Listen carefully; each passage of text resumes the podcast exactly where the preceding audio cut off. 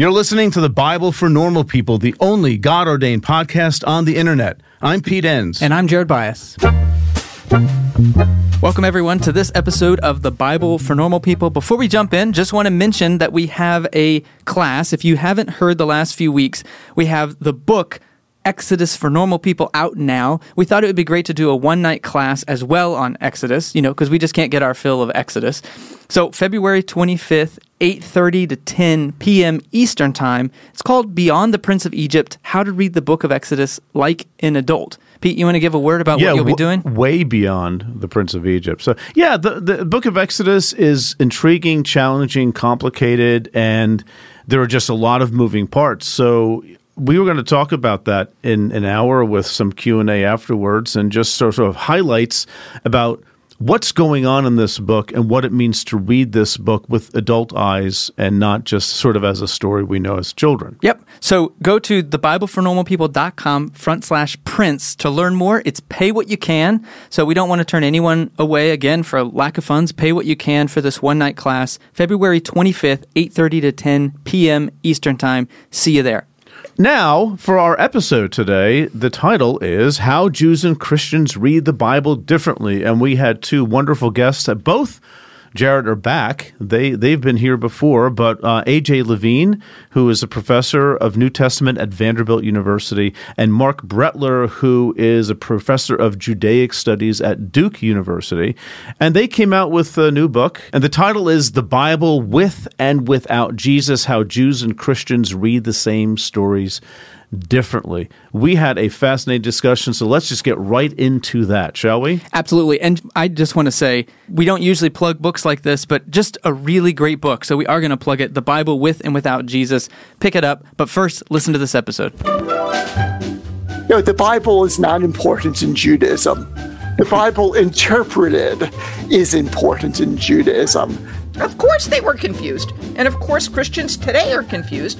We forget that Paul's not writing to all Christians. Paul's writing to a first generation group of Gentile Christians who are trying to figure out what it means to live in this new messianic age.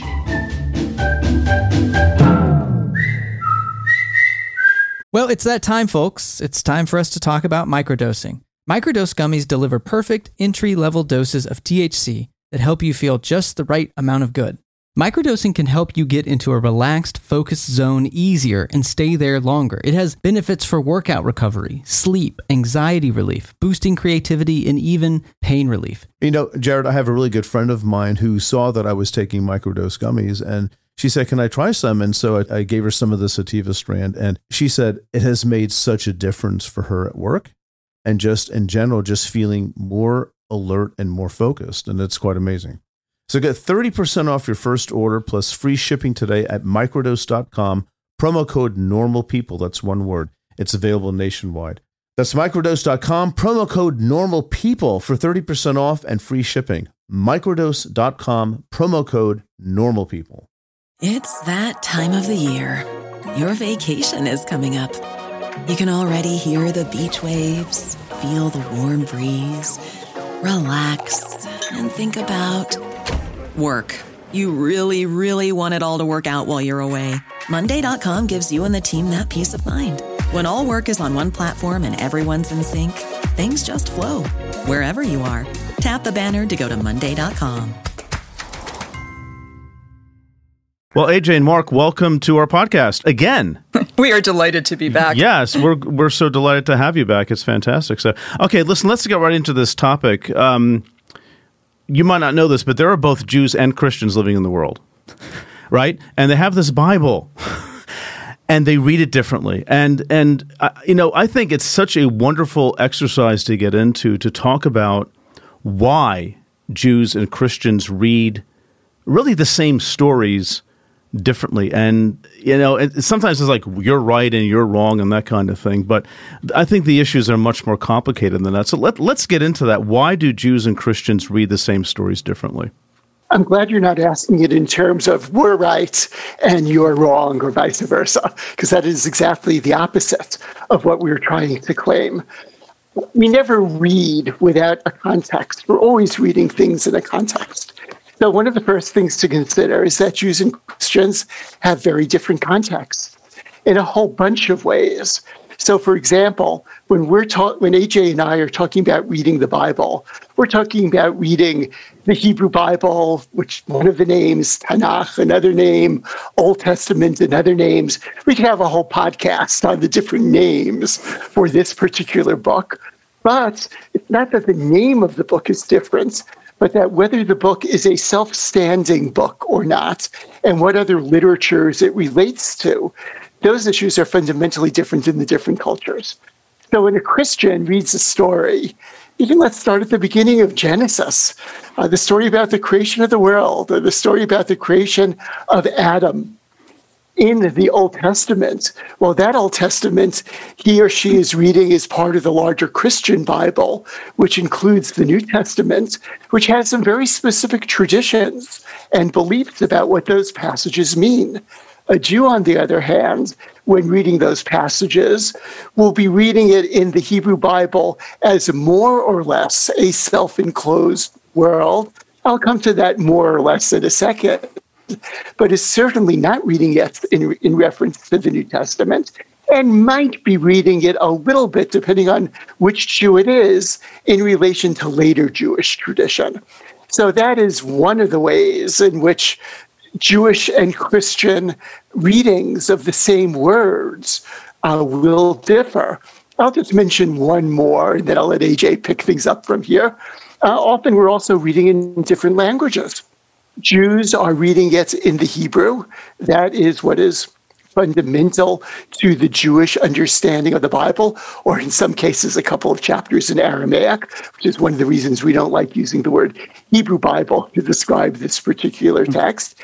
And we will go back to the Hebrew and we'll go back to a particular Hebrew text, the Masoretic text, which has been traditional within Judaism for over a millennium. We're not going to go back, at least as Jews. Jewish scholars will be a little different, but as Jews, we're not going back to the Dead Sea Scrolls. And thus, you could see, for example, if you look at a passage concerning Saul in the book of First Samuel, and you compare the Jewish Publication Society translation to the New Revised Standard Version of translation, the, that Protestant Bible has a whole bunch of verses which are found in the Dead Sea Scrolls, which just aren't there in the Masoretic text. So we're not even always reading the same Bible itself. Well, that was a great start, Marc. Thank you. Um, so, why do Jews and Christians read differently? Well, just corollary: not all Jews read the same way. Um, you know, heaven forbid. And Marc and I don't always agree, and we had to hash some of this stuff out. But let's see. Um, not only are we reading it in different languages, so Jews to this day are still in the synagogue reading from the Hebrew and indeed from a scroll rather than from a book. So think about the difference between reading from like a book that you hold in your hand as opposed to reading online or on a Kindle. We we punctuate differently because ancient Hebrew doesn't have vowels. So just as an experiment, you put the letters GD together and you can get God or good or egad or if you're generous, goody. So we have to figure out what the vowels are and therefore what the words mean. We have a different reception history. Because when, for example, the New Testament cites Isaiah 53 in terms of the person who bore our diseases and was wounded for our transgressions, they're going to come up with Jesus. That that would be obvious. And the synagogue has come up with 15 or 20 different possible candidates for that suffering servant. We read with a different anthropology because Christians typically, traditionally, start with the idea of a fall in the Garden of Eden that had to be rectified. And Jews don't talk about a fall, and we don't talk about an original sin. We might rather talk about an original opportunity. But there's no irreparable breach between humanity and divinity such that Jesus has to come and fix it. We emphasize different portions of the scripture. So for Jews, the book of Esther is enormously important. It gets an entire holiday. And pretty much on Sunday morning, the only time one hears the book of Esther is on something like Church Woman United Sunday, where you hear, You have been chosen for such a time as this. so different reception histories, different emphases, different languages, different punctuations, different canonical order we're not reading the same Bible at all. And that actually is pretty good because then we don't have to wrestle over, I got it right and you got it wrong. We can say, well, we may be reading the same stories, but we're reading them so differently in such different versions that we can actually share these readings with each other and figure out what we can agree upon and places where we will have to agree to disagree. Let me just pick up on something that AJ just said and develop it a tiny bit more. I should note that we do this all the time, by the way. We've gotten to the point where we finish each other's sentences. Okay. which is which is really good when the internet cuts out, but I hope not today. The issue of canonical order is really, really important. What is the climax of the Hebrew Bible or the Old Testament? Is it the book of Malachi, as it is in the Christian order, which talks about the coming of Elijah the prophet. And this is a wonderful climactic segue into the New Testament.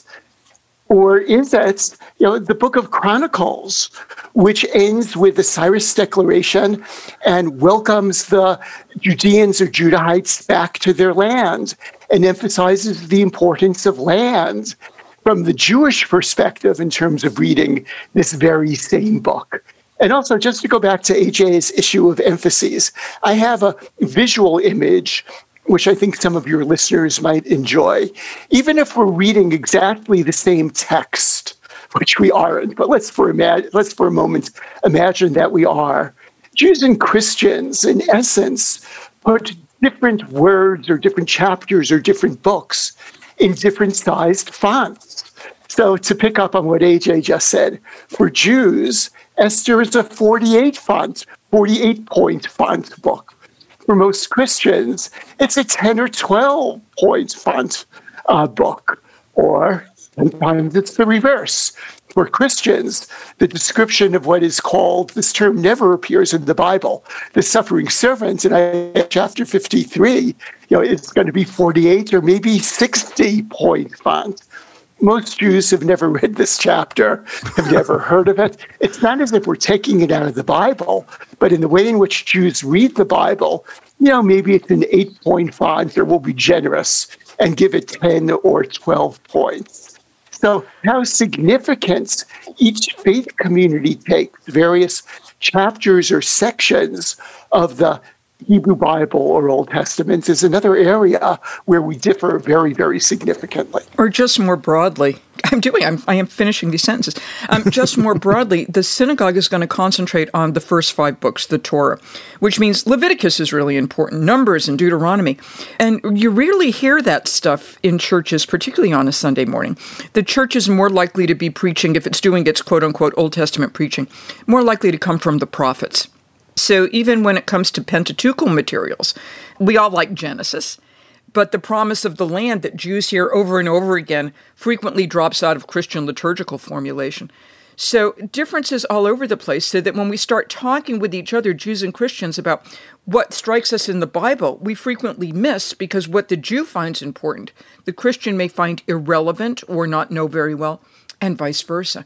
So, one of the things Marc and I are hoping is that Jews and Christians will read these texts together and then be able to see what the meanings are in the eyes of our neighbors. And that actually helps us know our neighbors better. And if we're lucky, when our neighbors give us their perspective on the text, we get to know our text better as well. Hmm. And I would just say, from the beginning of your question, you asked us about reading the same stories differently. I just want to point out that Jews and Protestants, let's leave aside the issue of translation, are more or less reading the same stories uh, reading the same stories. But on the other hand, if you want to talk about Catholics and people in the Eastern Church, the text of Esther is different. It has a number of what are called additions that you can sometimes find in the Apocrypha. And the same thing is true of the book of Daniel. So I often like imagining that a Jew and a Catholic are talking about the book of Esther right after the festival of Purim. And the Jew says, you know, what a strange book we have. God isn't even present explicitly in the book. Mm-hmm. And the Catholic can come and say, well, I'm sorry, I just read it a few weeks ago and I saw a handful of references to God. So we're not even always reading the same book. Well, I wanted to talk a little bit, um, get, not to get too granular, but one of the things I appreciated in your book is you talk about what I would call like the slipperiness of language, just that language itself is ambiguous. You know, AJ, you mentioned the consonants and vowels and how there aren't vowels. And so there's just this ambiguity of the text that allows for these different traditions.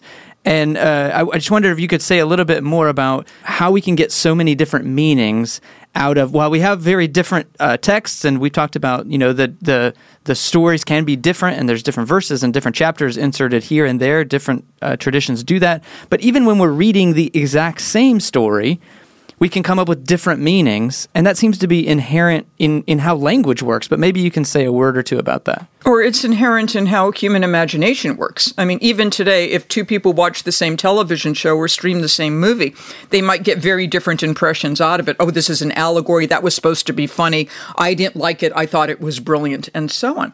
So, as human beings, we're attuned to stories. And as we've seen, particularly recently in the United States, we're also attuned to laws and how you interpret laws. That's why we have people like lawyers and TV commentators. So, if you have a law that says don't murder, then you have to figure out what constitutes murder and does that include manslaughter or self protection or whatnot. So, interpretation is part of the human condition. And interpretation is required for any text that we read because otherwise we've just got dots and dashes on a page and we have to figure out what to do with it. Making it more confusing is that all translators are traitors because every time you translate something, something goes out that, that was in the original in terms of connotation or word association, and something usually drops in that wasn't. So, among our really good examples of this is the different way we read Isaiah chapter 7, 14, which in the Hebrew, the prophet says to the king, Hey, see that pregnant young woman over there? Um, and let's talk about her kid. And we're going to name him, him Emmanuel. Well, it's not actually clear who names him. And by the time he can eat solid food, your problems are going to be over. And that's in the Hebrew, which just talks about a pregnant young woman. But when you get into the Greek, the term for young woman comes in with a term that can be translated young woman, but can also be translated virgin. And now we've got something else to talk about. Yeah, let me add a general point and two more examples to what AJ just said. So, in terms of your question, many people see the slipperiness of language, I think that was your term, as something negative. I think we see it as something positive, And I think that often religious tradition, and especially Jewish religious tradition and interpretation, sees it as something positive. Something else that needs to be considered the vocabulary of biblical Hebrew is tiny when compared to the vocabulary of English. So, therefore, many words naturally have homonyms because you have a fewer number of words that have to talk about the same human reality. So, we have real problems in language. So, let's, let's let me just give you an example of that. Then I'll talk about another area of slipperiness. Uh, Genesis chapter 1, verse 2, where you have the phrase, listen to the beautiful alliteration, the Ruach Elohim mirachefet al pnei hamayim. The Ruach of God was hovering on the face of the water. Well, here, Ruach, in many cases in the Hebrew Bible, does refer to the physical wind. On the other hand, Ruach is also the word which is used for spirit. And Hebrew does not have a separate word which distinguishes spirit from wind. So that word is naturally slippery or naturally ambiguous. And you're going to have to use you know, textual hints, understandings of context, and so forth to understand what Genesis 1 2 might have originally meant and again, something that we both emphasize is, you know, we're not total originalists. We are interested in what the text originally meant, but we don't mean to say that eh, all people of all religious traditions need to abide by what the text originally meant. Let's take advantage of what you called the slipperiness. So that's one type of ambiguity you have. Something that we haven't talked about yet is the issue of punctuation. The original Hebrew text has no punctuation. And it's really not until the end of the first millennium of the Common Era that a system of cantillation, of how the a word should be chanted, which was also connected to a system of punctuation, entered into the text. So, again, let's take an example that's relevant for the New Testament from Isaiah chapter 40, verse 3. I'll just read the first four words in Hebrew. Kol Kore Bamidbar Panu. Okay, so a voice calls out, In the desert, make way. Well, is the voice calling out in the desert or the wilderness? which is the reading that you have in the New Testament? Or is the voice calling out, colon, telling the people to make way in the wilderness? Well, if you don't have punctuation, then you have no clear way of arbitrating in most cases between such readings. And you have either horrible slipperiness or wonderful ambiguity. So, so does the quotation mark begin with in the wilderness?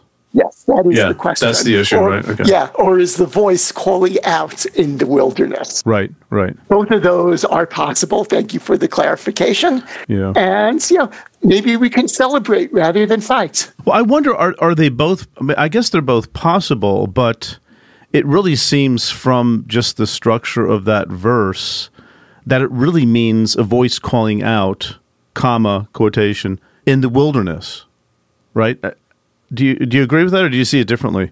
No, I agree that, let me phrase it this way, that the interpretation not found in the New Testament is the more likely original interpretation. Okay. A calling is a powerful thing. It's a very strong belief that there is something bigger for you. It's about who you are and where you're going in life. You may be in college, you may be halfway through a career, but you want something different. There's a place for you at Union Presbyterian Seminary where students are prepared for a call to ministry. At Union, you will find a diverse community. You'll find students from different denominations and professors who will listen to you and challenge you. You'll find people who help you find your own path. You'll find a school where financial realities matter. Union offers generous financial aid and it meets you where you are with three different platforms for learning residential, online, and hybrid. You'll find a world class faculty who will invest in you, a community long after you graduate that supports you and equips you for service and for leadership.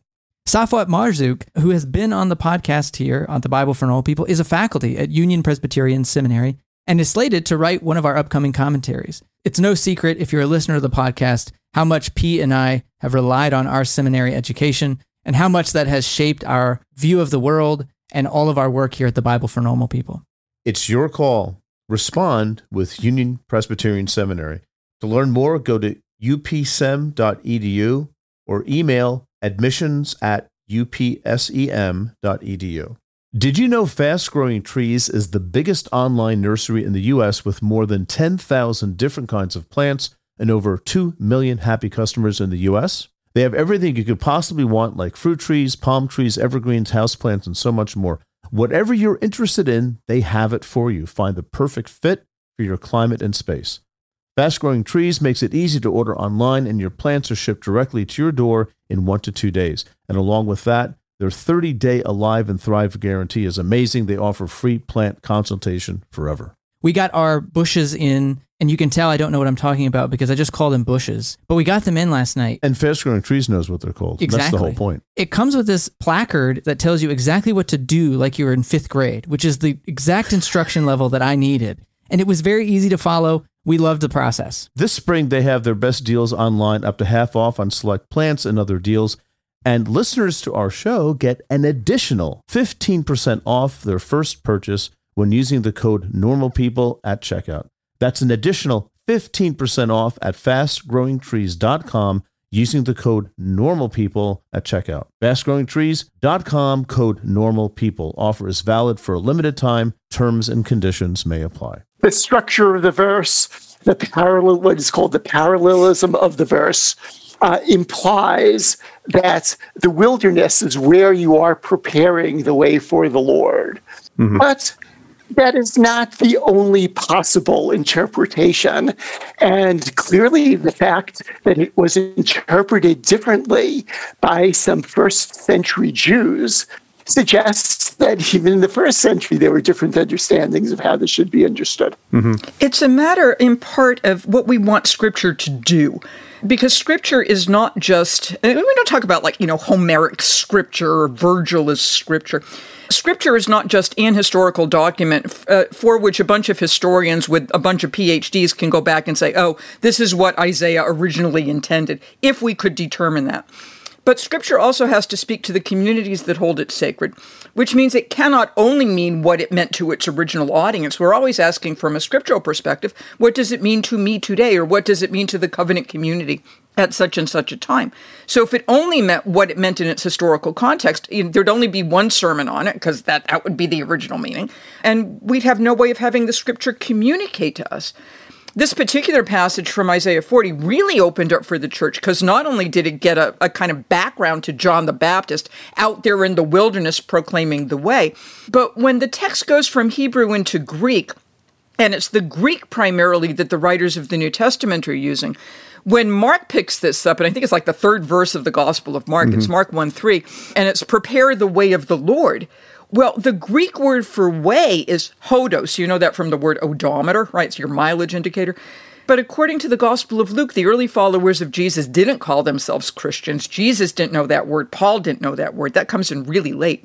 They called themselves followers of the way, so that when Mark's readers read, and Mark's Christian readers read, prepare the way, they go, oh, that's the way of Jesus, because that's what we call ourselves. So Clearly, that's not what the word meant when Isaiah was talking to a bunch of people in Babylon in the 6th century BCE. But clearly, it did mean that to the followers of Jesus in the late first and early second centuries. And that's that idea of words changing meaning over time. And and we see that even today where where books that, you know, we might have read with no problem 50 years ago, at least for those of us who were that old, we read today and we see the racist language and the sexist language and we cringe because we've got a different context by which to understand literature, whether for better or for worse.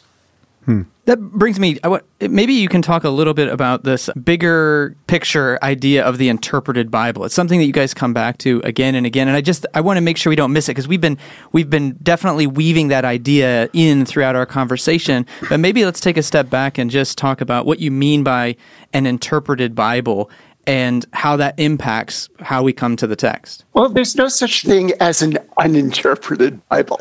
Well, unless it just sits on your shelf, right, for decoration. That's an uninterpreted Bible. Yeah. I mean, there's a wonderful story of a Hebrew Bible colleague of mine, Ed Greenstein, who taught for several for many years at Jewish Theological Seminary, and then at uh, Tel Aviv University and Bar Ilan University in Israel, where his students, I'm going to get the story almost right, where his students used to complain that he cared too much about theory and that they just wanted to hear the text speak.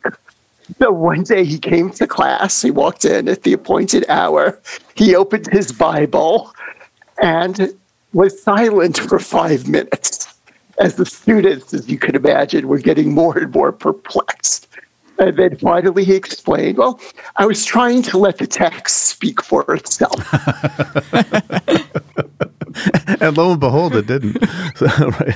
That's at the point where you want Charlton Heston's voice to come in through the speaker, right? That would have done it. yeah. So, I mean, especially in some theological wor- worlds, there is a notion of an uninterpreted Bible.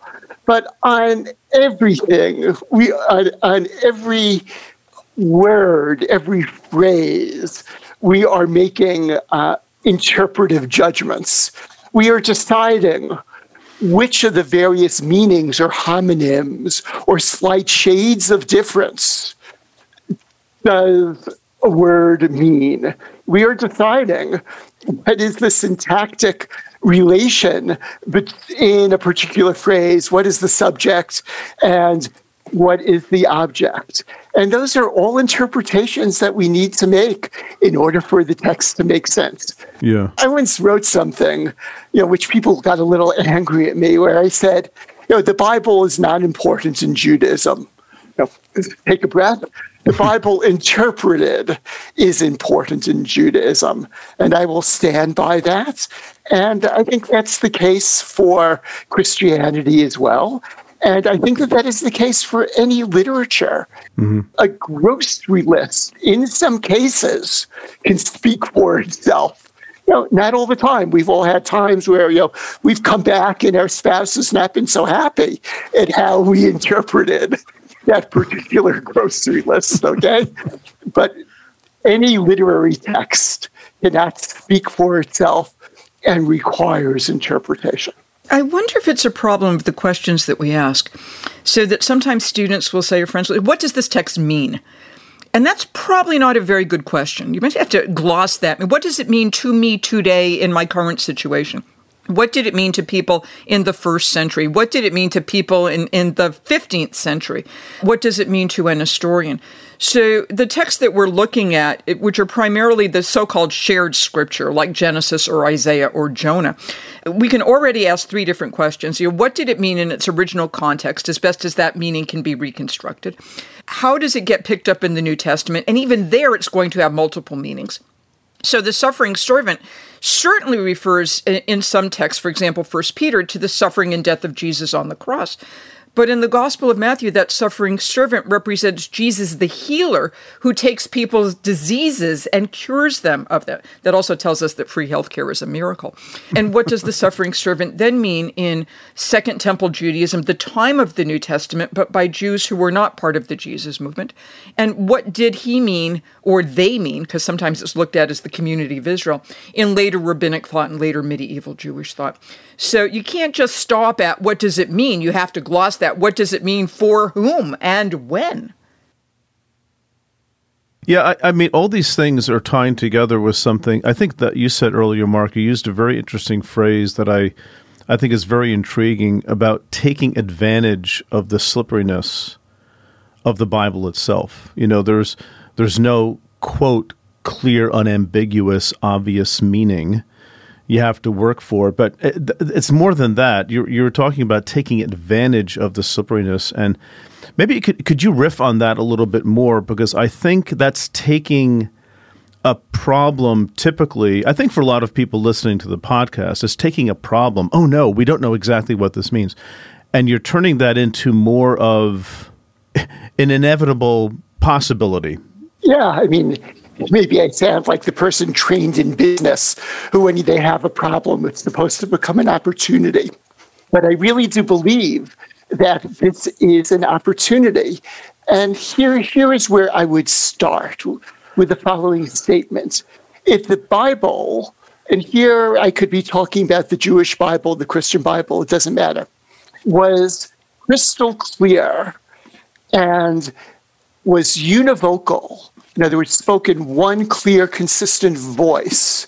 And its interpretation was crystal clear, it would not have survived.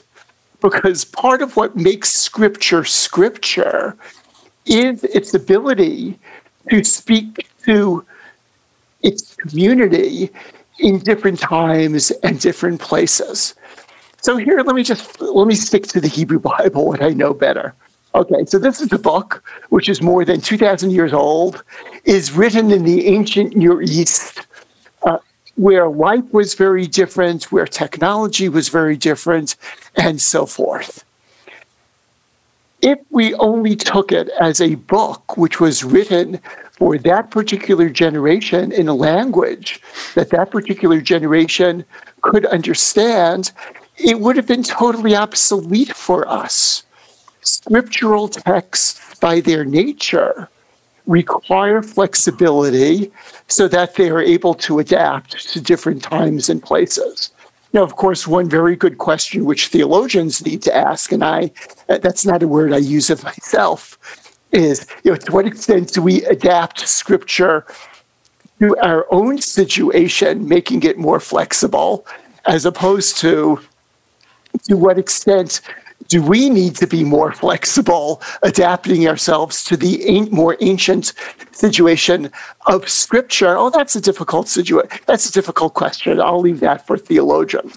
But I'll still stand by my statement that if it were a crystal clear, univocal book, it would not have survived. Mm-hmm. Nor would it have survived without that type of interpretation, because people would have looked at part of it and said, oh, no, I'm simply not going there. So one of the things that we do see in, in Judaism and Christianity, because I am interested in questions of law, like you know, how do we govern ourselves?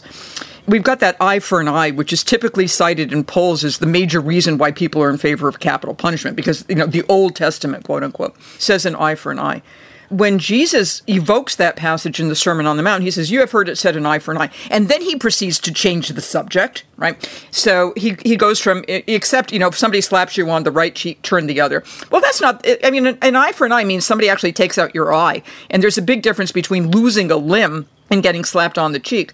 And rabbinic tradition says, oh, well, since no two eyes are equal, this has to be a legal principle that says in the case of actual physical injury, there should be some sort of compensation. And then they work out a formula for pain and medical expenses and so on. So the text shows us that it, it's necessarily interpreted right from the get go, and even something that might be really clear, like an eye for an eye, isn't. Mm-hmm. Yeah, and, and I just add to that that one of the big contributions of biblical studies in, let's say, the last 40 years or so is what is often called interbiblical interpretation. There are different words we could use for that, but that shows that within the Hebrew Bible itself, earlier books, which are now part of the Hebrew Bible, have been interpreted. So Deuteronomy interprets sections of Exodus. Chronicles interprets sections of Samuel Kings in a variety of places. Uh, several psalms interpret the promise of an eternal dynasty to David that is found in 2 Samuel chapter 7.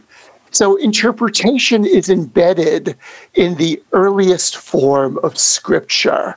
And therefore, if we're going to take scripture seriously, then we need to take the fact of the centrality of interpretation and the necessity of interpretation seriously as well.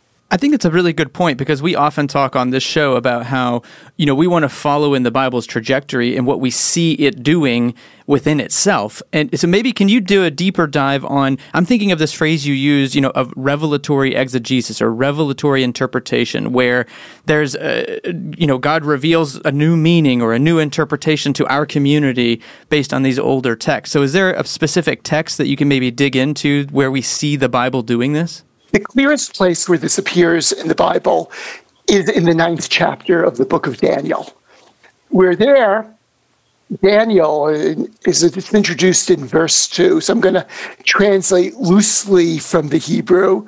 In the first year of his reign, and it's referring in the previous verse to Darius, I, Daniel, was contemplating the books concerning the number of years which the word of the Lord was to Jeremiah the prophet to fulfill the destruction of Jerusalem 70 years. Okay, let me point something out. I mean, 70, this is based on a prophecy that you have two times in the book of Jeremiah. The most famous is in Jeremiah chapter 25, which suggests Babylonian world domination for a 70 year period. And 70 years, nothing could be clearer than 70 years. It's like saying that your tax returns need to be postmarked by midnight of April 15th, assuming it's not a weekend. Okay? So you can't go to the IRS and say, oh, by April 15th, I thought you really meant May 28th. Okay, you can try, but I don't think that that is likely to be very successful. So he's thinking about that. He's praying over that. There's a beautiful prayer that you have there. And eventually, in that very same chapter, this is why it is called uh, revelatory exegesis. There you have in verse 21. So I'm still speaking by prayer. This is Daniel speaking. And the man Gabriel, whom I had, whom I had seen in an earlier vision flying around, touched me uh, at the time of the evening offering. And then he explains that the meaning of 70 is 490. So give me a minute, I need to explain this. So in Hebrew, and again, let me go back to AJ's points that in this period, Hebrew was written without vowels. So in Hebrew, the word for shiv'im that is used in those places in Jeremiah is shiv'im, normal way of saying 70. But those same consonants, five or six consonants, could also be read read as shavuim, weeks. So in this prophecy in Daniel 9, the angel Gabriel tells Daniel, Oh, yeah, why don't you read the word twice? Why don't you read it first? It's Shivim, 70. Then it's Shavuim weeks. In other words, seven. Uh, and multiply 70 times seven, and you get 490 years. So, what this does is it gives Jeremiah's prophecy a 420 year extension, right? Because 490 minus 70 is 420. Why is this necessary? Because the book of Daniel is written from the scholarly perspective, and I firmly believe in this, in the second pre Christian century, under the, pers- the time of the persecution of Antiochus IV Epiphanes, where Jerusalem was not doing well at all. And it seemed like Jeremiah's prophecy had not been fulfilled. So, through this revelatory interpretation, through this, through the angel Gabriel, uh, Jeremiah is given a 420 year extension.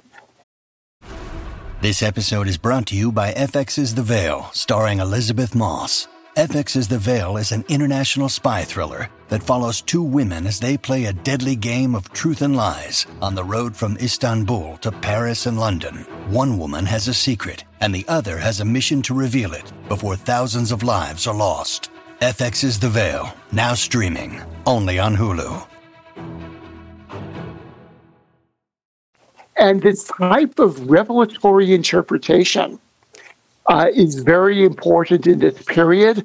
We see it in a large number of books, which are called apocalyptic books, in which these intermediaries, that's probably a better term than angels, who explain the divine will to people, are also the people who explain what the text really meant. That was a great example, Marc.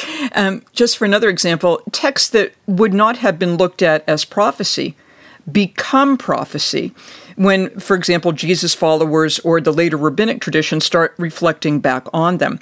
So that when Jeremiah, because he's, he's a good source for a lot of this stuff, when Jeremiah, reflecting on the the Judahites who were being taken into exile in Babylon and being marched past the, the tomb of the matriarch Rachel, Jeremiah talks about Rachel weeping for her children because they are no more. Well, that's not a prophecy, that's a statement of fact that Jeremiah is witnessing, historically speaking. But when Matthew reads that text, uh, Matthew puts that text uh, as a commentary on what's called the slaughter of the innocents, when King Herod the Great finding out that there's this new child who's being identified as king of the Jews. And Herod, who calls himself king of the Jews, finds this a bit problematic because he thinks there can only be one, and that should be he. Um, arranges to have all the children of Bethlehem slaughtered. So when the children are slaughtered, Matthew says this was done to fulfill what was said by the prophet Rachel weeping for her children because they are no more. Um, so for that, uh, for Matthew, Jeremiah speaking to his own historical context as a statement of fact becomes in effect a prophecy, which is then fulfilled in the lifetime of Jesus. And that happens over and over again in the New Testament when you get this was done to fulfill what was said by so and so, and not necessarily prophetic material. So the prophets are continually being redeployed from making statements that clearly are anchored in their own historical context into making statements that look forward 700 years, 800 years, 500 years, and so on. And the Jewish tradition will do the same thing. Yeah, that, that's part of just what happens, right, AJ? This is this is the bringing of this ancient text into our present moment, and so you take historical statements and you turn them into prophecies. And it's more than that, because it's not only historical statements, it's entire books, like the Book of Psalms. The Book of Psalms originally was a prayer book. But let's take Psalm 2, for example, where you have the nations uh, gathering together. I'm in Psalm 2, verse 2, against the Lord, the Al Mishicho, and against his Messiah. Sorry, you can't see me. I put the word Messiah in, in scare quotes because in the Hebrew Bible, Old Testament, the Hebrew word Mashiach never means Messiah. in the in the word anointed, Mashiach, Christos, never refers to the future ideal Davidic king.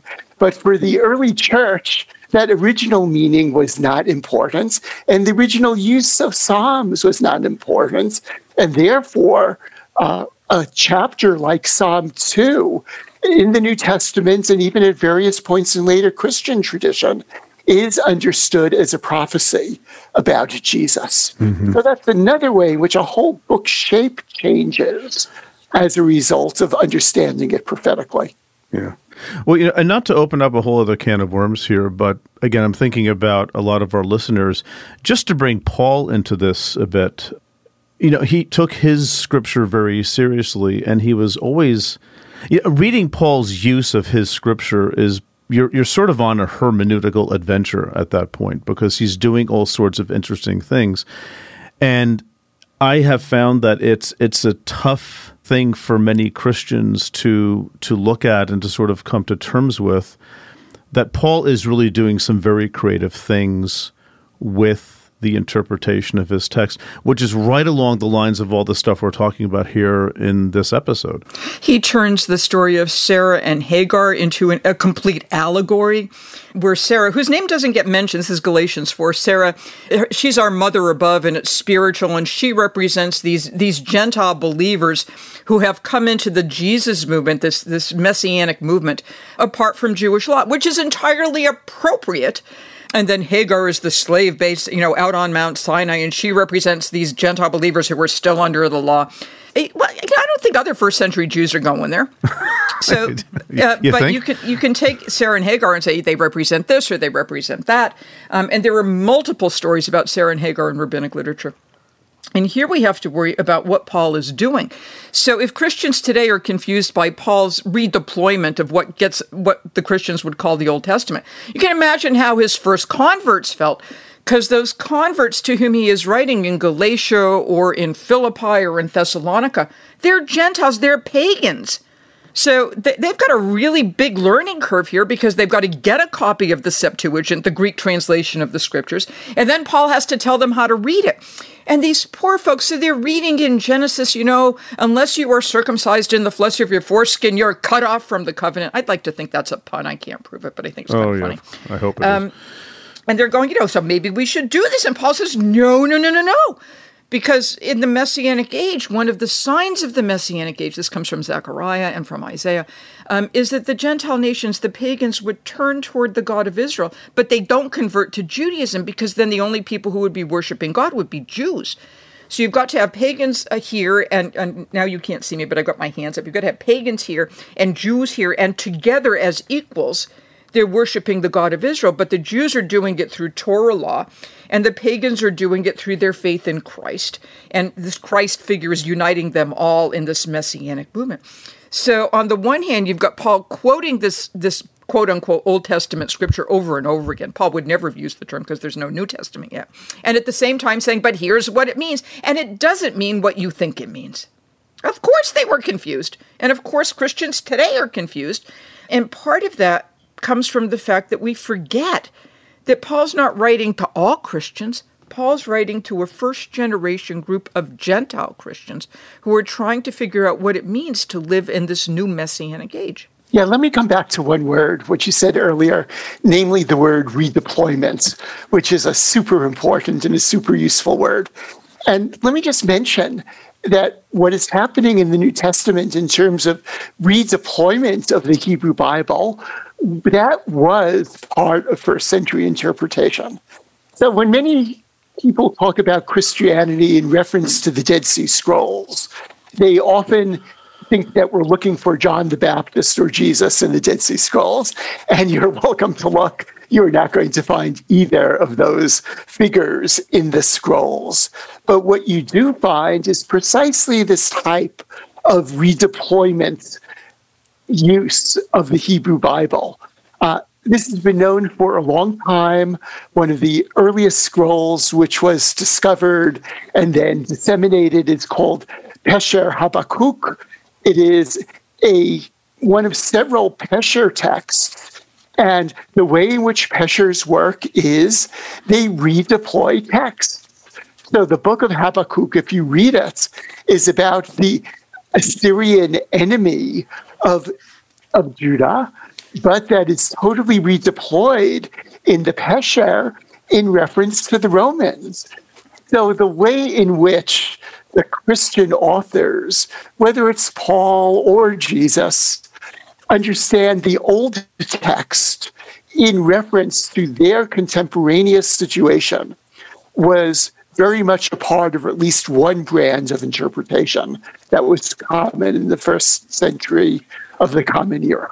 Well, I say this, I think, every episode that I say, unfortunately, we need to wrap things up, but I really mean it this time that it's very unfortunate. You never meant it before. it's very unfortunate because I feel like we could just keep this conversation going. It's all so not just fascinating, but I think really helpful. So if we can end with, with one question, which would be for all for all of our listeners who who some of these things may be new for them, what would be a word of advice now as they go into their communities of faith, as they read their Bibles?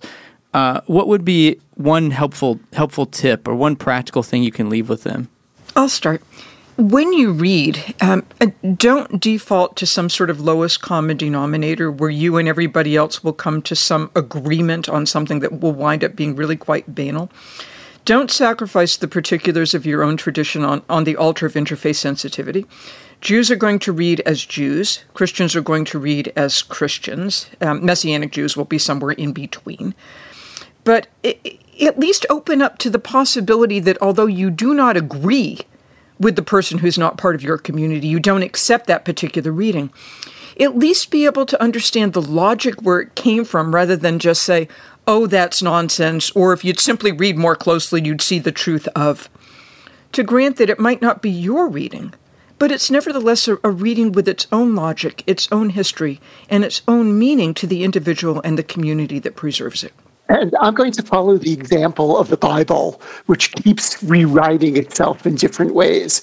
And I'm going to conclude with a quote which is attributed either to George Bernard Shaw, Winston Churchill, or Oscar Wilde, depending on okay. where you read it, which is England and America are two countries separated by a common language. And I'd like to revise that to say Judaism and Christianity are two religions separated by a common scripture. And I think our job is to really understand what we have in common and to emphasize that at least as much as what separates us. Well, and on that note, we sadly say we are out of time here, but this was so fascinating. I want to thank you both for taking the time. I know, Marc, you're a little bit distant from us here today physically, and AJ is a little bit too, but not quite as much. But uh, thank you very much for being on our podcast. We had a great time talking about this very, very important, very timely, and not going anywhere issue of how Jews and Christians read the Bible differently. Thanks for letting us talk about it. Sure. Thank you, and warmest regards from Jerusalem. And from Nashville. All right, folks, thanks for listening to another episode of the podcast. And, you know, you may have heard some words and some terms in this episode that need some explanation. And Jared and I do that. We do that after every episode. We call it the afterword. And you may have heard things like Tanakh or Masoretic or Aramaic or uh, what other words, Jared? Apocrypha, Apocrypha yeah, Pe- Pesher, uh, Pesher, yeah. right? Things like that. And and and you know, Marc was throwing some Hebrew terms around, but this is where we discuss some of these things in more depth and sort of fill in some gaps and just have some great time together thinking about some of these issues, how they impacted us, and getting into some of the nitty gritty. Yeah. So if you haven't already, just check it out. Patreon.com front slash the Bible for normal people. It is the afterword is what you're looking for, where we take you know 10, 15 15 minutes to dive into these episodes with our guests and unpack some of the things that we talked about. Thanks so much. We'll see you next time. We also want to give a shout out to our producers group who support us over on Patreon. They are the reason we are able to keep bringing podcasts and other content to you. So a big thanks to Mark, Justin Brown, Sarah Overly, Mark Sims, Peter and Mary Wall, Leroy Prempe, Fred Anderson, Travis Jantz, Jay Baston, and Robert Sidlaski.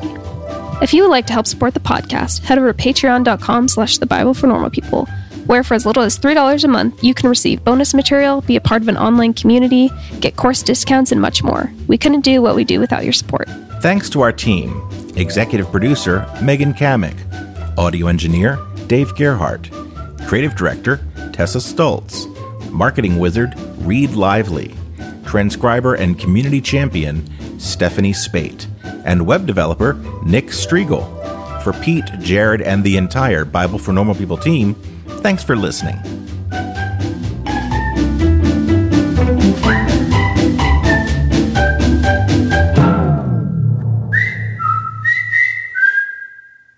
The title of the book is uh, Reading the Bible with.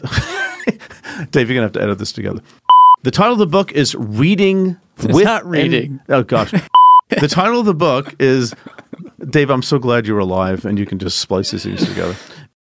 When you need mealtime inspiration, it's worth shopping Kroger, where you'll find over 30,000 mouthwatering choices that excite your inner foodie. And no matter what tasty choice you make, you'll enjoy our everyday low prices, plus extra ways to save, like digital coupons worth over $600 each week. You can also save up to $1 off per gallon at the pump with fuel points. More savings and more inspiring flavors make shopping Kroger worth it every time. Kroger, fresh for everyone. Fuel restrictions apply.